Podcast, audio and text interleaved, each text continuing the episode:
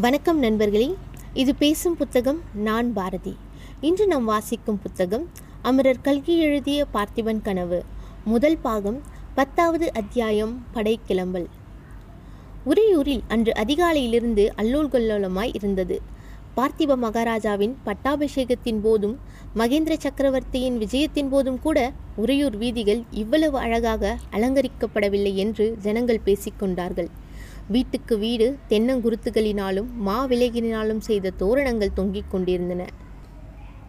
வீடுகளின் திண்ணைப்புறங்களிலெல்லாம் புதிய சுண்ணாம்பும் சிவப்பு காவியும் மாறி மாறி அடித்திருந்தது. ஸ்திரீகள் அதிகாலையிலே எழுந்திருந்து தெருவாசலை சுத்தம் செய்து அழகான கோலங்கள் போட்டு வாசலில் குத்துவிளக்கு ஏற்றி வைத்தார்கள். பிறகு ஆடை ஆபரணங்களினால் நன்கு அலங்கரித்து கொண்டு போருக்கு படை கிளம்பும் வேடிக்கை பார்ப்பதற்காக வாசல் திண்ணைகளிலோ மேல் மாடிகளின் சாளரங்களின் அருகிலோ வந்து நின்று கொண்டார்கள். விடிய ஒரு சாமம் இருக்கும்போதே அரண்மனையில் உள்ள பெரிய ரணப்பேரிகை முழங்கத் தொடங்கியது. அதனுடன் வேறு சில சத்தங்களும் கலந்து கேட்கத் தொடங்கின. குதிரைகள் கனைக்கும் சத்தம் யுத்த வீரர்கள் ஒருவரையொருவர் கூவி அழைக்கும் குரல் அவர்கள் இடையிடையே எழுப்பிய வீர முழக்கங்களின் ஒலி வேல்களும் வாள்களும் ஒன்றோடொன்று உராயும் போது உண்டான கனகன ஒலி போருக்கு புறப்படும் வீரர்களை அவர்களுடைய தாய்மார்கள் வாழ்த்தி அனுப்பும் ஒலி காதலிகள் காதலர்களுக்கு விடை கொடுக்கும் குரல் இவ்வளவுடன் வழக்கத்துக்கு முன்னதாகவே துயில் நீங்கி எழுந்த பறவைகளின் கலகல சத்தமும் சேர்த்து ஒலித்தது. சூரிய உதயத்துக்கு முன்னாலிருந்தே அரண்மனை வாசலில் போர் வீரர்கள் வந்து குவியத் தொடங்கினார்கள். படைத்தலைவர்கள் அவர்களை அணிவகுத்து நிற்க செய்தார்கள். வரிசை வரிசையாக குதிரைப்படைகளும் யானைப்படைகளும் காலாட்படைகளும் அணிவகுத்து நிறுத்தப்பட்டன. எல்லா படைகளுக்கும் முன்னால் சோழர்களின் புலிக்கொடி வானலாவி பறந்தது. சங்கு கொம்பு தாரை தப்பட்டை முதலிய வாத்தியங்களை முழங்குகிறவர்கள் படைகளுக்கு இடையிடையே நிறுத்தப்பட்டார்கள். பெரிய பேரிகைகளை சுமந்த ரிஷபங்களும் ஆங்காங்கு நின்றன. பட்டத்து போர் யானை அழகாக அலங்கரிக்கப்பட்டு அரண்மனை வாசலில் கொண்டு வந்து நிறுத்தப்பட்டது. இந்த மாதிரி அணிவகுப்பு நடந்து கொண்டிருக்கையில் அடிக்கடி போர் வீரர்கள் வீரவேல் வெற்றிவேல் என்று முழங்கிக் கொண்டிருந்தார்கள். சிறிது நேரத்திற்கெல்லாம் அரண்மனை முன்வாசலில் கலகலப்பு ஏற்பட்டது. மகாராஜா வருகிறார் மகாராஜா வருகிறார் என்று ஜனங்கள் பேசிக்கொண்டார்கள் அவர்கள் பார்த்து கொண்டிருக்கும் போதே அரண்மனைக்குள்ளே இருந்து கட்டியக்காரர்கள் இருவர் சோழ மண்டலாதிபதி பார்த்திப மகாராஜா வருகிறார் பராக் பராக் என்று கூவிக்கொண்டு வெளியே வந்தார்கள். வீதியில் கூடியிருந்த அந்தணர்களும் முதியோர்களும் ஜெய விஜயீபவ என்று கோஷித்தார்கள். மகாராஜா அறையில் மஞ்சளாடையும் மார்பில் போர்க்கவசமும் இடையில் உடைவாளும் தரித்தவராய் வெளியே வந்தார். அவரைத் தொடர்ந்து ராணியும் இளவரசரும் வந்தார்கள். அரண்மனை வாசலில் மகாராணி தன் கையில் ஏந்தி வந்த ஆத்திமாலையை அவர் கழுத்தில் சூட்டினாள். அருகில் சேடி ஏந்தி கொண்டு நின்ற மஞ்சள் நிறமும் தீபமும் உள்ள தட்டை வாங்கி மகாராஜாவுக்கு முன்னால் மூன்று சுற்று சுற்றிவிட்டு கையில் ஒரு துளி மஞ்சள் நீர் எடுத்து மகாராஜாவின் நெற்றியில் திலகமிட்டாள். அப்போது மீண்டும் மீண்டும் ஜெய விஜயீ பவ வெற்றிவேல் வீரவேல் என்ற முழக்கங்கள் ஆகாயத்தை அலாவி எழுந்து கொண்டிருந்தன. சங்கு கொம்பு தாரை தப்பட்டை முதலிய வாத்தியங்கள் காது செவிடுபடும்படி அதிர்ந்தன. மகாராஜா வீதியில் நின்ற கூட்டத்தை ஒரு தடவை தம் கண்களால் அளந்தார். அப்போது ஒரு வேவலாளன் விரைந்து வந்து மகாராஜாவின் காலில் விழுந்து எழுந்து கைத்தட்டி வாய் பொத்தி நின்றான். என்ன செய்தி என்று மகாராஜா கேட்கவும் மாரப்ப பூபதி இன்று காலை கிளம்பும் போது குதிரை மீதிருந்து தவறி கீழே விழுந்து மூர்ச்சையானார். மாளிகைக்குள்ளே கொண்டு போய் படுக்க வைத்தோம். இன்னும் மூர்ச்சை தெரியவில்லை என்றான். இதை கேட்ட மகாராஜாவின் முகத்தில் லேசாக புன்னகை பரவிற்று. அந்த ஏவலாளனை பார்த்து நல்லது நீ திரும்பி போ. பூபதி மூச்சை தெளிந்ததும் உடம்பை ஜாக்கிரதையாக பார்த்து கொள்ள சொன்னேன் என்று தெரிவி என்றார். மேற்கொண்டு சம்பாஷணை மகாராஜாவுக்கு அருகிலிருந்த ஒரு சிலருடைய காதிலே தான் விழுந்தது. ஆனாலும் வெகு சீக்கிரத்தில் மாரப்ப பூபதிக்கு ஏதோ விபத்தாம் அவர் போருக்கு வரவில்லையாம் என்ற செய்தி பரவிவிட்டது. பிறகு மகாராஜா அருகில் நின்ற விக்ரமனை வாரி எடுத்து மார்போடு அணைத்து கொண்டு உச்சி மோந்தார். குழந்தாய் நான் சொன்னதெல்லாம் ஞாபகம் இருக்கிறதா? மறவாமல் இருப்பாயா? என்றார். நினைவில் இருக்கிறதப்பா? ஒரு நாளும் மறக்க மாட்டேன் என்றான் விக்ரமன். பிறகு மகாராஜா மைந்தனின் கையை பிடித்து அருள்மொழியினிடம் கொடுத்து தேவி நீ தைரியமாய் இருக்க வேண்டும். சோழர்குல செல்வத்தையும் புகழையும் உன்னிடம் ஒப்புவிக்கிறேன். வீரபத்தினியாயிருந்து என் கோரிக்கையை நிறைவேற்ற வேண்டும். முகமலர்ச்சியுடன் இப்போது விடை கொடுக்க வேண்டும் என்றார். அருள்மொழி கண்களில் நீர் பெருக நெஞ்சை அடைக்க இறைவனுடைய அருளால் தங்கள் மனோரதம் நிறைவேறும். போய் வாருங்கள் என்றார். மகாராஜா போர் யானை மீது ஏறிக்கொண்டார் மறுபடியும் போர் முரசுகளும் தாரை தப்பட்டை எக்காலங்களும் ஏக காலத்தில் காது செவிடுபடும்படி முழங்கின. உடனே அந்த சோழ நாட்டு வீரர்களின் படை அங்கிருந்து பிரயாணம் தொடங்கிற்று. புரட்டாசி மாதத்து பௌர்ணமி இரவில் வெண்ணாற்றங்கரை மிகவும் கோரமான காட்சியை அளித்தது. வானத்தில் வெண்ணிலவை பொழிந்த வண்ணம் பவனி வந்து கொண்டிருந்த பூரண சந்திரனும் அந்த கொடுங்காட்சியை காண சகியாதவன் போல் அடிக்கடி வெள்ளி மேக திரையிட்டு தன்னை மறைத்து கொண்டான். பகலெல்லாம் அந்த நதிக்கரையில் நடந்த பயங்கரமான யுத்தத்தில் மடிந்தவர்களின் இரத்த வெள்ளத்துடன் கலந்தபடியால் ஆற்றில் அன்றிரவு இரத்த வெள்ளம் ஓடுவதாகவே தோன்றியது. அந்த வெள்ளத்தில் பிரதிபலித்த பூரண சந்திரனின் பிம்பமும் செக்க செவேல் என்று இரத்த நிறமடைந்து காணப்பட்டது. நதியின் மேற்கு கரையில் கண்ணுக்கெட்டிய தூரம் கொடும்பூர் நடந்த ரணகலத்தின் கோரமான காட்சிதான். வீர சொர்க்கம் அடைந்த ஆயிரக்கணக்கான போர் வீரர்களின் உடல்கள் அந்த ரணகலெங்கும் சிதறிக் கிடந்தன. சில இடங்களில் அவை கும்பல் கும்பலாக கிடந்தன. கால்வேறு கைவேறாக சிதைவுண்டு கிடந்த உடல்கள் எத்தனையோ. மனிதர்களைப் போலவே போரில் மடிந்த குதிரைகளும் ஆங்காங்கே காணப்பட்டன. வெகு தூரத்தில் குன்றுகளைப் போல சில கருத்த உருவங்கள் விழுந்து கிடந்தன. அவை போர் யானைகளாக தான் இருக்க வேண்டும். அந்த ரணகலத்தில் விருந்துண்ண ஆசை கொண்ட நூற்றுக்கணக்கான கழுகுகளும் பருந்துகளும் நாலா பக்கங்களிலிருந்தும் பறந்து வந்து வட்டமிட்டு கொண்டிருந்தன. அவற்றின் விருந்த சிறகுகளின் நிழல் பெரிதாகவும் சிறிதாகவும் ரணகலத்தின் மேல் ஆங்காங்கே விழுந்து அதன் பயங்கரத்தை மிகுதிப்படுத்தி கொண்டிருந்தன. நதியின் இனிய மர்மர சத்தத்தை பருந்துகள் கழுகுகளின் கர்ண கொடூரமான குரல்கள் அடிக்கடி குலைத்து கொண்டிருந்தன. அந்த கோரமான ரணகணத்தில் மெல்லிய மேகத்திரைகளினாலும் வட்டமிட்ட பருந்துகளின் நிழலினாலும் மங்கிய நிலவொலியில் ஒரு மனித உருவம் மெல்ல மெல்ல நடந்து போய்க் கொண்டிருந்தது. அது சுற்றுமுற்றும் உற்று பார்த்து கொண்டே போயிற்று. சற்று நெருங்கி பார்த்தால் அது ஒரு சிவனடியாரின் உருவம் என்பது தெரிய வரும். தலையில் சடைமுடியும் நெற்றி நிறைய திருநீரும் அப்போதுதான் நரை தோன்றிய நீண்ட தாடியும் கழுத்தில் ருத்ராட்ச மாலையும் அறையில் காவி வஸ்திரமும் மார்பில் புலித்தோலுமாக அந்த சிவனடியார் விளங்கினார். அவர் கையில் கமண்டலம் இருந்தது. அவருடைய முகத்தில் அபூர்வமான தேஜஸ் திகழ்ந்தது. விசாலமான கண்களில் அறிவொளி வீசிற்று. தோற்றமோ வெகு கம்பீரமாய் இருந்தது. நடையிலும் ஒரு பெருமிதம் காணப்பட்டது.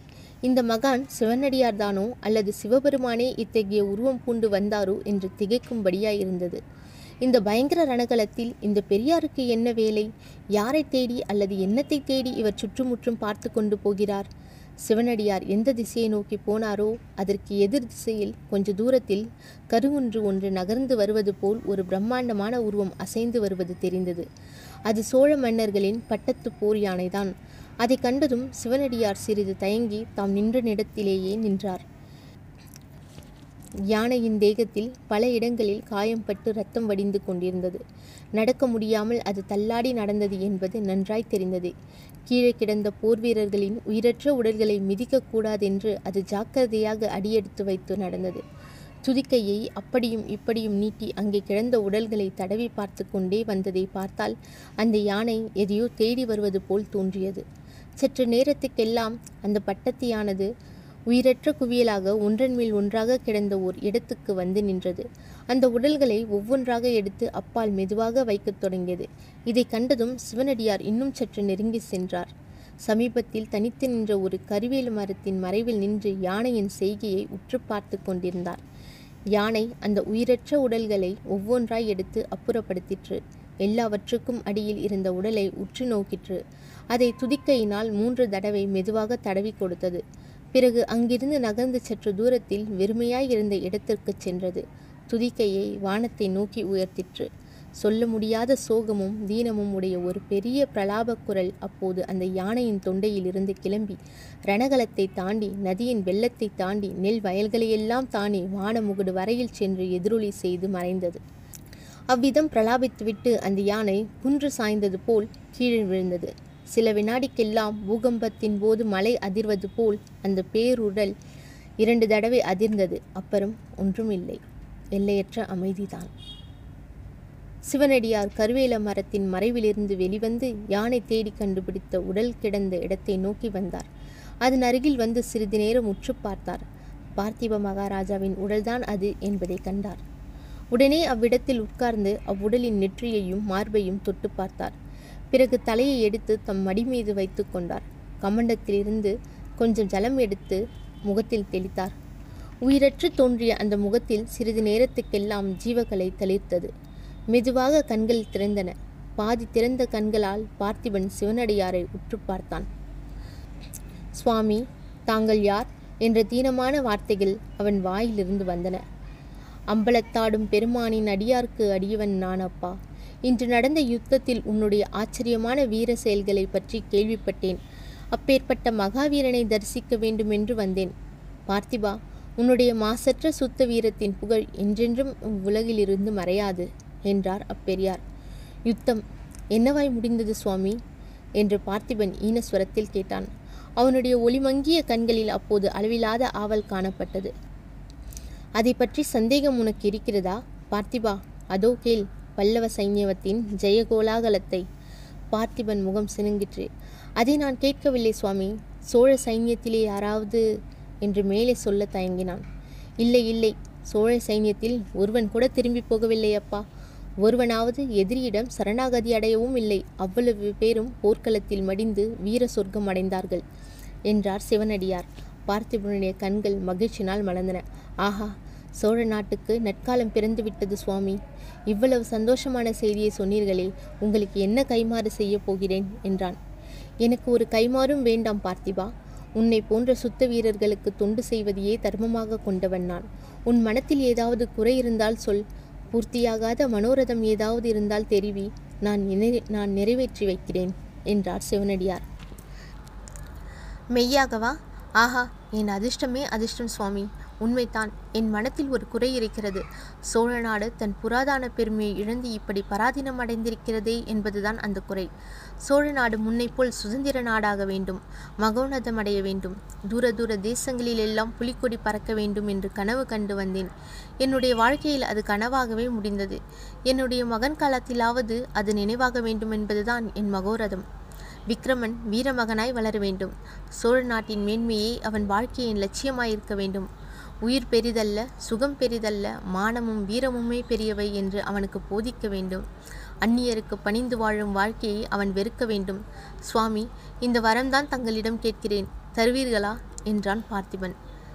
சக்தியற்ற அவனது உடம்பில் இவ்வளவு ஆவேசமாக பேசும் வலிமை எப்போது எப்படித்தான் வந்ததோ தெரியாது. சிவனடியார் சாந்தமான குரலில் பார்த்திபா உன்னுடைய மனோரதத்தை நிறைவேற்றுவேன். நான் உயிரோடு இருந்தால் என்றார். பார்த்திபன் என் பாக்கியமே பாக்கியம்.